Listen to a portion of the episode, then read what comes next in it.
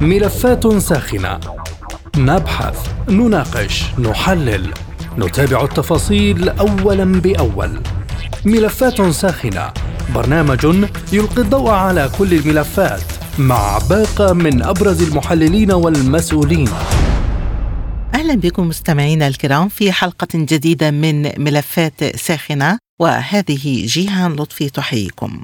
في ملف اليوم نناقش كيف يمكن ضمان دخول المساعدات لغزة في ظل استمرار الحرب.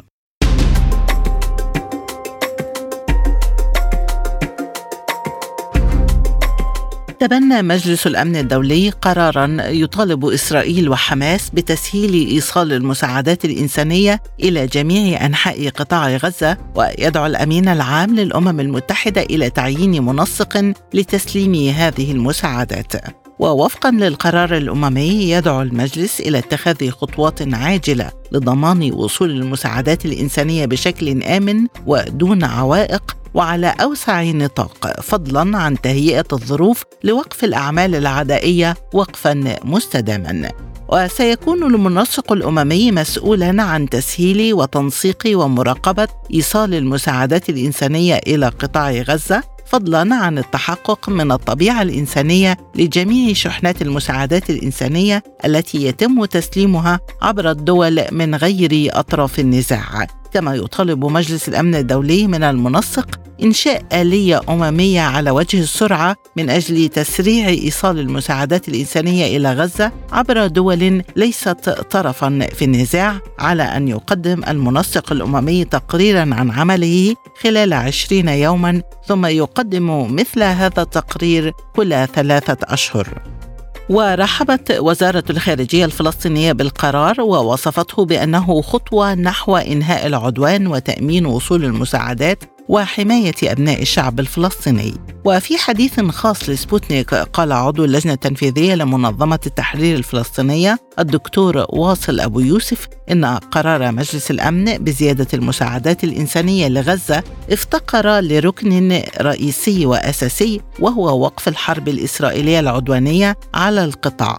في الوقت الذي اعتبرت حماس أن القرار غير كاف لتلبية احتياجات القطاع المنكوب ويتحدى الدعوات الدولية لإنهاء العدوان الإسرائيلي. وفي ردود فعل دولية أولية قال الأمين العام للأمم المتحدة أنطونيو غوتريش إن الطريقة التي تنفذ بها إسرائيل عملياتها العسكرية تخلق عقبات هائلة أمام توزيع المساعدات داخل القطاع المتضرر. وأكد مندوب روسيا الدائم لدى الأمم المتحدة فاسيلي نيفينسيا إن روسيا لم تستخدم الفيتو ضد القرار الإنساني الصادر من مجلس الأمن من باب التضامن مع الدول العربية. اعتمد مجلس الأمن القرار رقم 2722 بشأن توسيع المساعدات الإنسانية إلى قطاع غزة بموافقة 13 عضوا من المجلس فيما امتنعت الولايات المتحدة وروسيا عن التصويت.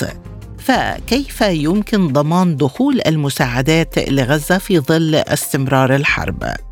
حول هذا الموضوع تدور نقاشاتنا في حلقة اليوم من ملفات ساخنة.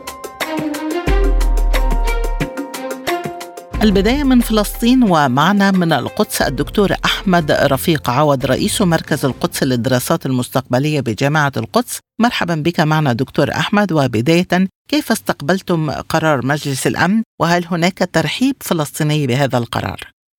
على الإطلاق ليس هناك ترحيب آه، لا شعبي ولا حتى رسمي. آه، لأن هذا قرار يعني هزيل وحتى غامض وليس فيه وقف إطلاق النار أصلا يعني. وبالتالي هذا قرار قرار نتج أو كان نتيجة الابتزاز والمساومة والضغط والتهديد الأمريكي على على أطراف كثيرة ومتعددة. وبالتالي هذا قرار كما قلت يعني غامض وأعطى إسرائيل ما تريد. أعطى إسرائيل اولا عدم وقف الحرب ثانيا التفتيش على المساعدات والسماح السماح له بأن يعطلها أو يعرقلها أو يؤخرها أو يمنعها. وبالتالي هذا قرار يعني لا ليس له آه، ردود أفعال هنا في في عند الفلسطينيين إلا اللي بيرفض اللي بيشجب اللي يعني بيسخر حتى من هيك قرار. إذا دكتور لماذا رحب مندوب فلسطين لدى الأمم المتحدة بالقرار ووصفه بأنه خطوة في الاتجاه الصحيح؟ كذلك فعلت وزارة الخارجية الفلسطينية. وماذا يفعل؟ ماذا يقول أكثر من ذلك؟ يعني لأنه في نهاية الأمر هذا القرار يتحدث عن توسيع توسيع المساعدات. وبالتالي مجرد انه يكون هناك توسيع مساعدات نعم هذه خطوة في الاتجاه الصحيح. خطوة في الاتجاه الصحيح ولكن هذه الخطوة ينقصها خطوات كثيرة جدا جدا. يعني هي لغة دبلوماسية يعني لا لا يتم الانتباه لها كثيرا. يعني آه هذه هذا كلام دبلوماسي والرجل لا يستطيع انه يكون أكثر من ذلك. هو مندوب فلسطين في مجلس الأمن وبالتالي آه يعني يحتفظ بلغة آه بدك أنيقة لغة فيها قدر كبير من المرونة وال وال وتعدد المفاهيم أيضا وتعدد الأغراض أيضا دكتور هل لك أن تفسر لنا معنى عبارة زيادة واسعة النطاق للمساعدات التي وردت في القرار الأممي؟ المفروض أن تكون إنه تدفق كامل للمساعدات الإغاثية والدوائية والوقود في كل مناطق الضفه في كل مناطق قطاع غزة من شمالها إلى جنوبها بدون انقطاع وبدون تحديد كميات وأن تصل إلى مستحقيها دون قيد أو شرط ودون متاعب ودون عراقيل. هذا هو المفروض أن يكون هذا الفهم للمساعدات آه، وتوسيع المساعدات في قطاع غزة لأن المساعدات الآن آه، مشروطة بالكميات وبالأحجام وبالمدايات وأيضا مراقبة ولا تصل إلى مستحقيها في كثير من الأحيان. لذلك آه، بس يكون توسيع يعني إنه تصل لاوسع قدر ممكن من قطاع غزة وأن يصل إليها وأن تصل إلى مستحقيها دون قيد أو شرط ودون تحديد لل... للأنواع ولل... وللكميات وللحجوم. وان تكون غير يعني لا لا تعرقل ولا تعطل ولا. ولا تمنع هذا هو المفهوم هذا الذي نريد أن نفهمه ونحب أن نفهمه ما هو تقييم حضرتك لردود الفعل الدولية حول القرار؟ لا يعني أنا أكتفي بما قاله جوتيريش الرجل كان واضح جدا جدا رغم كل ما يعني هناك ممكن أن ننتقد كلامه ولكن في عنده جملة مهمة جدا جدا بيقول إنه من يعرقل هذه المساعدات وآلية توزيعها هو الأعمال الإسرائيلية، أعمال العدائيه الإسرائيلية. وبالتالي مساله عندما لا عندما لا يكون هناك آه، وقف إطلاق النار بالتالي لا معنى لفكره توسيع المساعدات.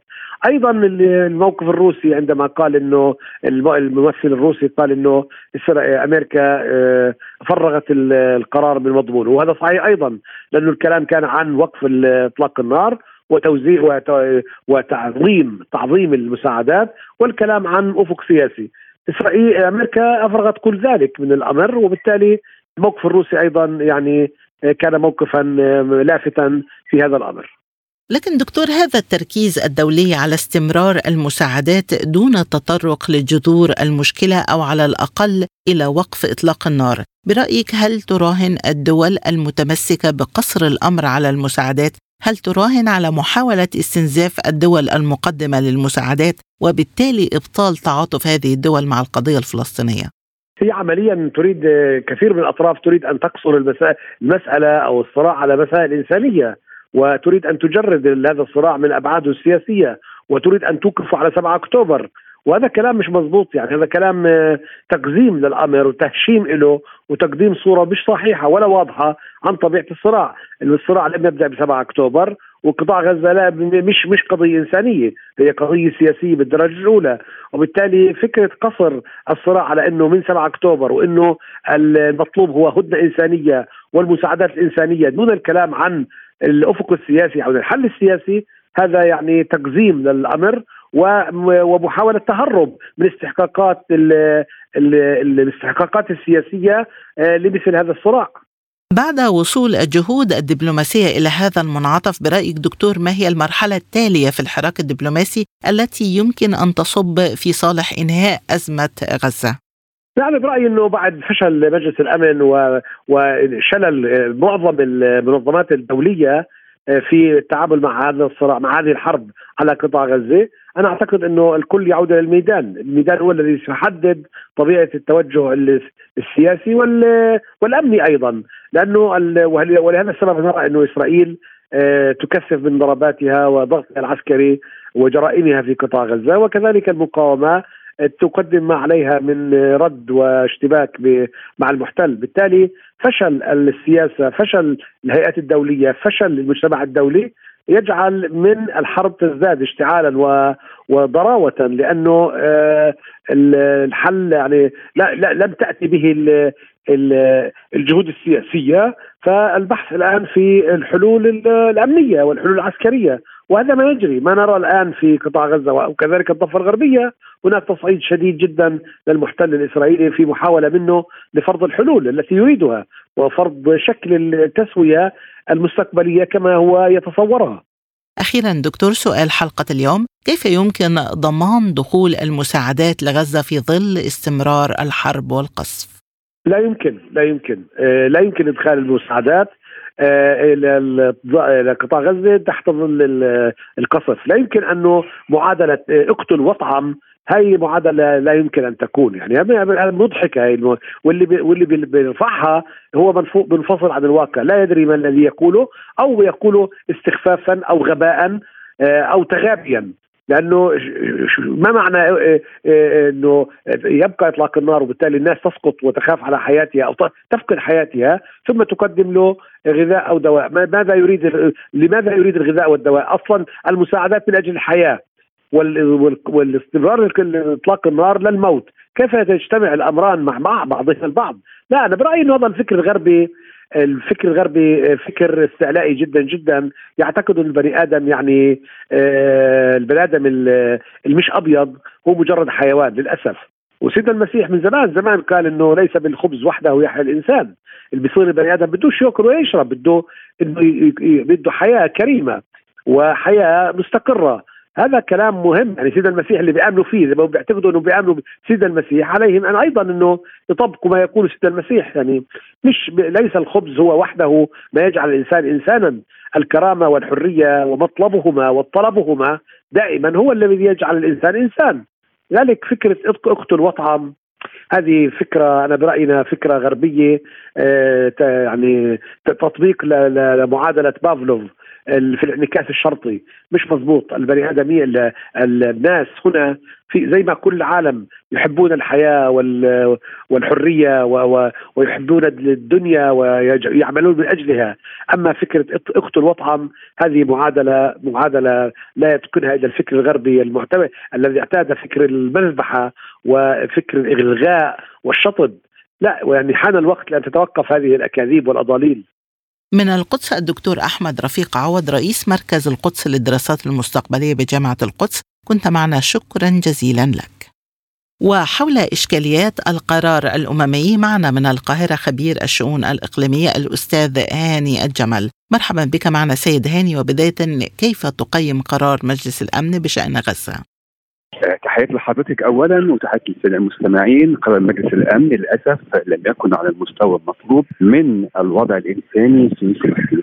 آه، مجلس الأمن للأسف اتخذ قرار واحد لتوسيع المساعدات الإنسانية لغزة ولكنه لم يذكر من قريب أو بعيد. فكره أن يكون هناك وقف لاطلاق وهو الهدف المنشود الذي قامت من اجله الدنيا ولم تقعد. هذه المطالبات الدولية والعربية والإسلامية بوقف القتال هو الهدف الذي كانت تنشده المجموعة العربية والإسلامية. وبالتالي التحركات التي قام بها مجلس الأمن في هذا الشأن لم تكن للأسف على المستوى المطلوب في هذه الإشكالية. ومن ثم فهذا القرار يعطي غطاء دولي للعمليات العسكريه التي تقوم بها إسرائيل، ومن ثم فإن الدعم الأمريكي للقوات الإسرائيلية سواء كان بالسلاح أو بالدعم الدبلوماسي أو السياسي أتى الآن في محله إذا كان المجتمع الدولي والقرار بتاع مجلس الأمن لم يحقق المطلوب من المناشدات الإنسانية الدولية فبالتالي تستطيع إسرائيل ومن بعدها أمريكا أن تستغل هذا الظرف بزيادة العمليات العسكرية وده ما حدث بالفعل. ما قامت به إسرائيل منذ الأمس وحتى هذه اللحظات تؤكد على أن العمليات العسكرية الإسرائيلية في قطاع غزة سوف تتوسع ومن ثم التوجه إلى الحدود اللبنانية.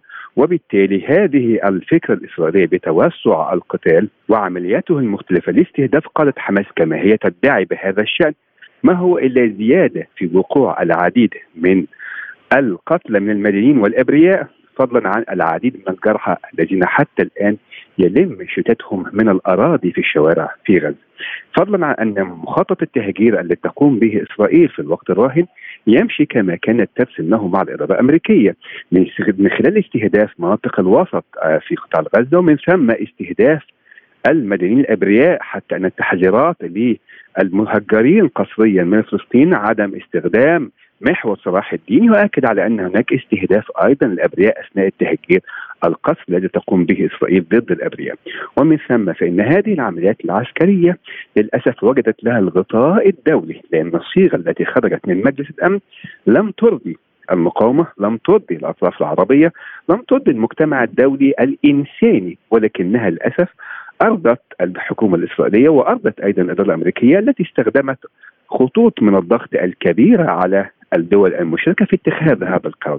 ومن ثم فإن آلية دخول المساعدات إلى قطاع غزة هي أيضا إشكالية سوف نواجهها. إذا كانت إسرائيل في طيلة السبعين يوم الماضية كانت تقوم بتفتيش غير عادي أمام المساعدات الإنسانية من معبر رفح. ما زال إذا كان هناك رغبات دوليه بان يكون معمر كربا أبو سالم هو نافذه أيضا دخول المساعدات. إن إسرائيل أعلنت أنها لن تتوانى اولا. في السيطرة على هذه المساعدات وبالتالي هي نوع من أنواع التجويع وسياسه أيضا تتخذها إسرائيل في الضغط على الفلسطينيين من خلال سياسة التجويع وعدم وصول هذه المساعدات الإنسانية إلى مستحق إلى مستحقيها من الفلسطينيين. وبالتالي نحن الان أمام إشكالية كبيره المجتمع الدولي والمتمثل الآن في مجلس الأمن لم يحقق أدنى شيء من خطوط حقوق الإنسان التي يتمناها الفلسطينيون. إذا كانت إسرائيل بتحاول تعاقب قادة حماس كما هي تدعي فهي تقوم بشكل ممنهج بالعقاب الجماعي ضد الفلسطينيين. وبالتالي هذا يشير بشكل كبير أن كل خطوط حقوق الإنسان التي تم التوافق عليها من المنظمات الدولية وتم التوافق عليها من كل دول العالم تضرب بها اسرائيل عرض الحائط. ومن ثم هي تقوم بمخططات تحاول تنفيذها على أرض الواقع. وبالتالي آه، أمام هذا الصمت الدولي لماذا برأيك تصر الولايات المتحدة على تعطيل وقف إطلاق النار رغم فشل العمليات العسكرية الإسرائيلية في تحقيق أهدافها بعد نحو ثلاثة أشهر من إطلاق النار المستمر؟ آه، هناك رغبة من أمريكا أولا لهدفين أساسيين أولها هو أن يكون تشكيل آه، وجه جديد لمنطقة الشرق الأوسط وبالتالي أصبحت الحرب على حرب إسرائيل في غزة هي الملاذ الامن لا تستطيع الدخول من نفسه، اولا بخلاف الاتفاقيات الأمنية والعسكرية تقدمها آه، أمريكا مع إسرائيل وبالتالي هي من تحق لها أن تدافع عن الكيان الصهيوني. اثنين هناك رغبات أيضا من اللوبي الصهيوني أن يكون هناك تشكيل دولة إسرائيلية وتجد أن هو الوقت الراهن أيضا والوقت المسموح به والسانح لتنفيذ هذا المخطط بما إن للأسف المجتمع الدولي يغض الطرف عن هذه المجازر الإنسانية. ثلاثة وده الأهم إن حتى الإن الإدارة الأمريكية بما أعطته لإسرائيل من مخططات وتسامح كانت تعب تستخدم فيها الغطاء الدولي وهو أن المجتمع الدولي متمثل في المجموعة الانجلو ساكسونيه ومعها ألمانيا كانت أيضا تدعم إسرائيل. إذا كانت تحاول الإدارة الأمريكية في الوقت الراهن إنها تطلق بعض التصريحات لعدم رغبتها في توسع القتال عدم رغبتها في استهداف المدنيين ولكن ما قام به وزير الدفاع الأمريكي ومن قبله مبعوث أمريكا للشرق الأوسط وخاصة آه، آه، إلى إسرائيل والذي أكد أن نوعية القتال هي التي سوف تختلف. ولكن مع الدعم المطلق لإسرائيل مع مد آه، آمد القتال لأن الهدف المعلن للإدارة الأمريكية هو القضاء على الجماعة الإرهابية بما إنها تعتبر إن جماعة حماس هي جماعة إرهابية وتصنفها كما كانت تصنف جماعة داعش وغيرها في أفغانستان فبالتالي ينطوي هذا الأمر على جماعة حماس. ومن ثم استهدافها كجماعة إرهابية هي من ضمن السياسات الأمريكية المعلنة والتي وافق عليها أيضا الكورجس في هذا المنطلق. ولكن على أرض الواقع حماس ليست جماعة إرهابية، حماس هي فصيل وطني من الفصائل الفلسطينية والتي تعترف بها العديد من دول العالم اعتبر أن هي فصيل في الداخل الفلسطيني. ومن ثم هي أيضا كانت مكون مكونات الحكومة الفلسطينية في يوم من الأيام عندما استطاعت أنها من خلال انتخابات حرة نزيهة وصلت للحكم وكان رئيسها هو رئيس الحكومة الفلسطينيه في من الأوقات وبالتالي فإن ما تقوم به أمريكا في الوقت الراهن من محاولة مد أمد الصراع هو تبييض وجه إسرائيل اولا في المنطقة. إحراز انتصار كبير يحاول أن يعيد مكانة إسرائيل كما كانت عليه قبل ذلك بأنها الجيش الذي لا يقر بأنها الدولة الآمنة بأنها هي واحة الديمقراطية في منطقة الشرق الأوسط بما إن العديد من دول العرب لا تتمتع بالانتقال السلمي للسلطة وبالتالي هي تجعل من هذا النموذج والنموذج الذي يجب أن يحتذى به في دول العالم العديد. ولكن هذه التقديرات هي تقديرات خاطئة ومن ثم ما خرجت به العديد من الصحف الأمريكية ومنهم آه، آه، بعض الكتاب الصحفيين الكبار ويتأكدوا إن يجب على أمريكا كما كانت تدعم إسرائيل بشكل مباشر يجب عليها الآن أن توقف هذه آلة الحرب الذي لن تحقق أي نجاح على أي مستوى.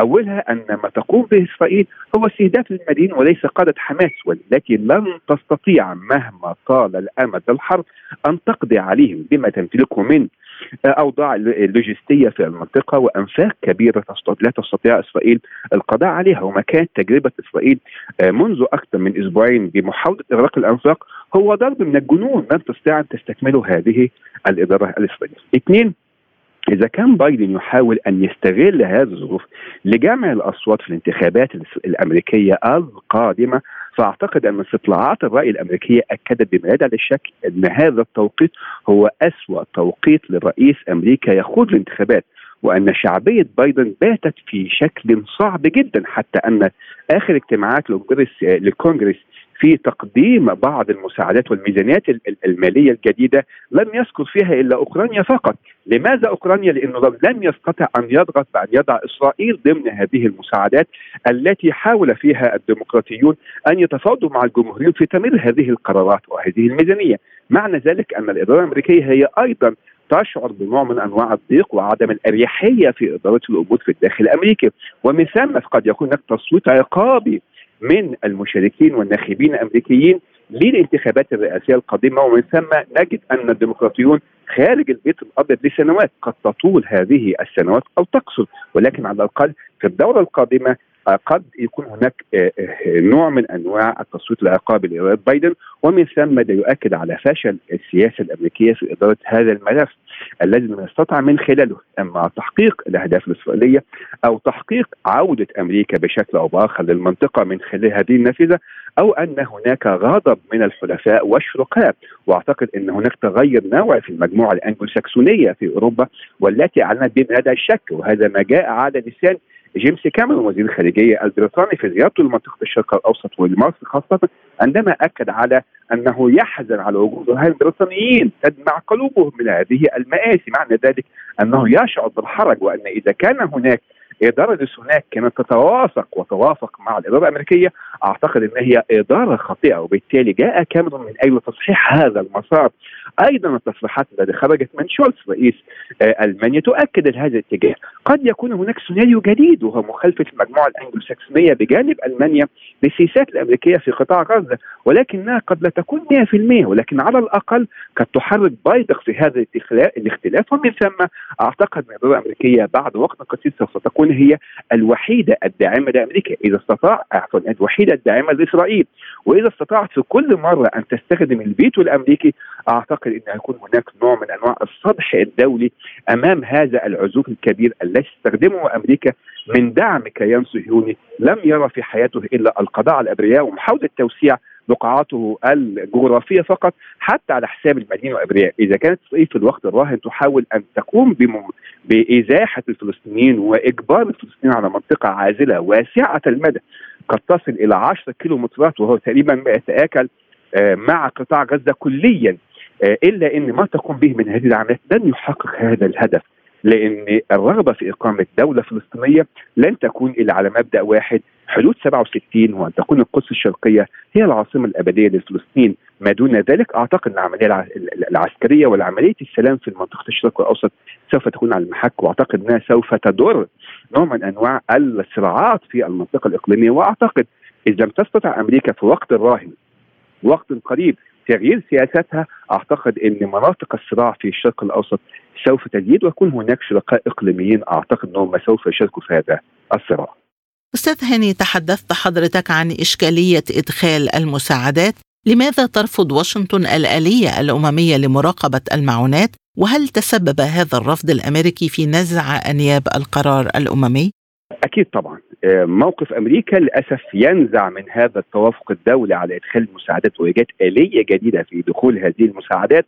أعتقد أنه ينزع الفاعلية من هذا القرار، إذا كنا انتقدنا مبدئيا موقف مجلس الأمن من عدم وجود إصدار قرار شامل بوقف إطلاق النار فللأسف كان هذا القرار الأعرج والذي للأسف لم يشفع أو لم يسمن من جوع بأن إدخال المساعدات أو توسيع إدخال المساعدات، إذا كان توسيع إدخال المساعدات المساعدات مليئة في مطار شرم الشيخ حضرتك ومطار العريش، الحدود المصرية مليئة بالمساعدات الإنسانية سواء كانت مصرية أو عربية أو دولية، ولكنها للأسف تتعرقل أمام التعنت الإسرائيلي في إدخال هذه المساعدات، وما تقوم به إسرائيل بأخذ هذه المساعدات لداخل إسرائيل ومن ثم تفتيشها ثم العودة مرة أخرى إلى المعبر ومن ثم دخولها إلى الأرض الفلسطينية. يؤكد على طول المدة وصعوبة نفوذها بشكل سريع. ده يؤكد أن هذه الآلية هي الآلية الوحيدة التي سوف تبدأ عنها أمريكا. ومن ثم مطالبه العالم وكان جاء هذا على لسان جوتريش. الأمين العام للامم المتحده بأنه طيله 70 يوم بيطالب الجانب الاسرائيلي بفتح معبر كرم أبو سالم من أجل إدخال المساعدات الإنسانية ولكن للأسف الرفض الإسرائيلي الوحيد أمام هذا المنفذ يؤكد أن إسرائيل تمارس نوع من أنواع حرب التجويع ضد فلسطين. ومن ثم فإن دعم أمريكا لم يقف فقط على الدعم السياسي أو دعم القرار باستخدام الفيتو لكنها أيضا تؤكد على عدم وجود آليات جديدة لإدخال المساعدات الإنسانية، اذا هي شريك في هذه الحرب. حرب التطهير العرقي وحرب التهجير القسري وحرب محاولة أن تكون هذه المنطقة هي بؤرة للأسف المجاز الإنسانية التي يشهدها العالم ولم يحرك ساكنا. إذا كانت أمريكا تسيطر على بقبضة من حديد ومن يخالفها يخالف النظام الدولي أعتقد أن الدعم الأمريكي لإسرائيل بهذا الشأن أعتقد يسقط ورقة التوت عن النظام الأمريكي وما تقوم به الإدارة الأمريكية. ومن ثم تصاعد حدة التوتر والكراهية تجاه الاداره الامريكية ليس فقط في منطقة الشرق الأوسط وأعتقد أن هناك نقاط جديدة استطاعت القضية الفلسطينية أن تكتسبها سواء كان في أمريكا اللاتينية سواء كان في الدول آه، آسيا أو من ثم أيضا من الدول الأفريقية وتحركت بشكل كبير ضد إسرائيل في الجنائية الدولية. أعتقد أن خطاب الكراهيه بدأ يتعالى آه، ضد الإدارة الأمريكية الراهنه ومن ثم أيضا ضد إسرائيل. وأعتقد أن عدم وجود خطوات ذكية من الإدارة الأمريكية ومحاولة استيعاب الموقف الإنساني على الأقل كما جاء في تصريحات منظمة الصحة العالمية أن النظام الصحي في فلسطين انهار فعليا ليس مش على وشك ده هو فعلا انهار وان ما تقوم به إسرائيل من استهداف المستشفيات وعدم وجود مساعدات طبية للمستشفيات وخاصه آه، آه، الأقسام الخاصة بالأطفال يؤكد أنها جرائم حرب يتم تلصيقها وتقديمها إلى الأمم المتحدة والجنائية الدولية من أجل معاقبة إسرائيليين على هذه الفعل.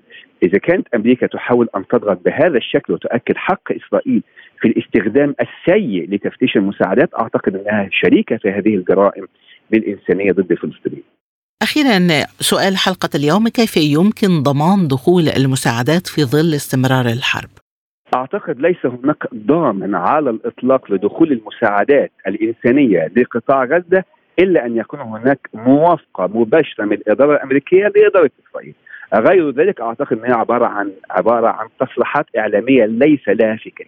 ما قامت به الإدارة المصرية على وسائل وزير خارجيتها ومندوبها في الأمم المتحدة يؤكد هذا النهج، ما تقوم به الأحداث في الوقت الراهن وما نشاهده عن كثب بما تقوم به إسرائيل ومعها أمريكا ضد التعامل ضد الموضوع الإنساني يؤكد هذا الدليل. الحل الوحيد أن يكون هناك تغير حقيقي من رغبة الإدارة الأمريكية في نفوذ المساعدات الإنسانية للفلسطين دون تمييزهم أنهم يقعون تحت سلطة أو تحت طائله جماعة حماس، وأعتقد أن جماعة حماس في حد ذاتها كقادة هم خارج الحدود، أما ما يتجنون في داخل قطاع غزة هم الفلسطينيين الأبرياء والعزل. والذي أعتقد أن آلة الحرب هالت وانهالت ونهشت في دمائهم وأجسادهم البسيطة ومن ثم في أمريكا إن لم تستطع أن تحرك بالفعل أو تصدر اوامر مباشرة للاداره الإسرائيلية لن هناك لن يكون هناك حلا بديلا لدخول المساعدات الإنسانية لقطاع غزه.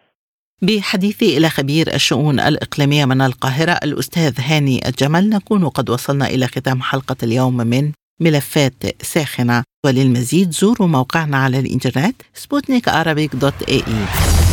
مستمعينا بهذا نصل وإياكم إلى نهاية هذه الحلقة من برنامج ملفات ساخنة. طابت أوقاتكم وإلى اللقاء.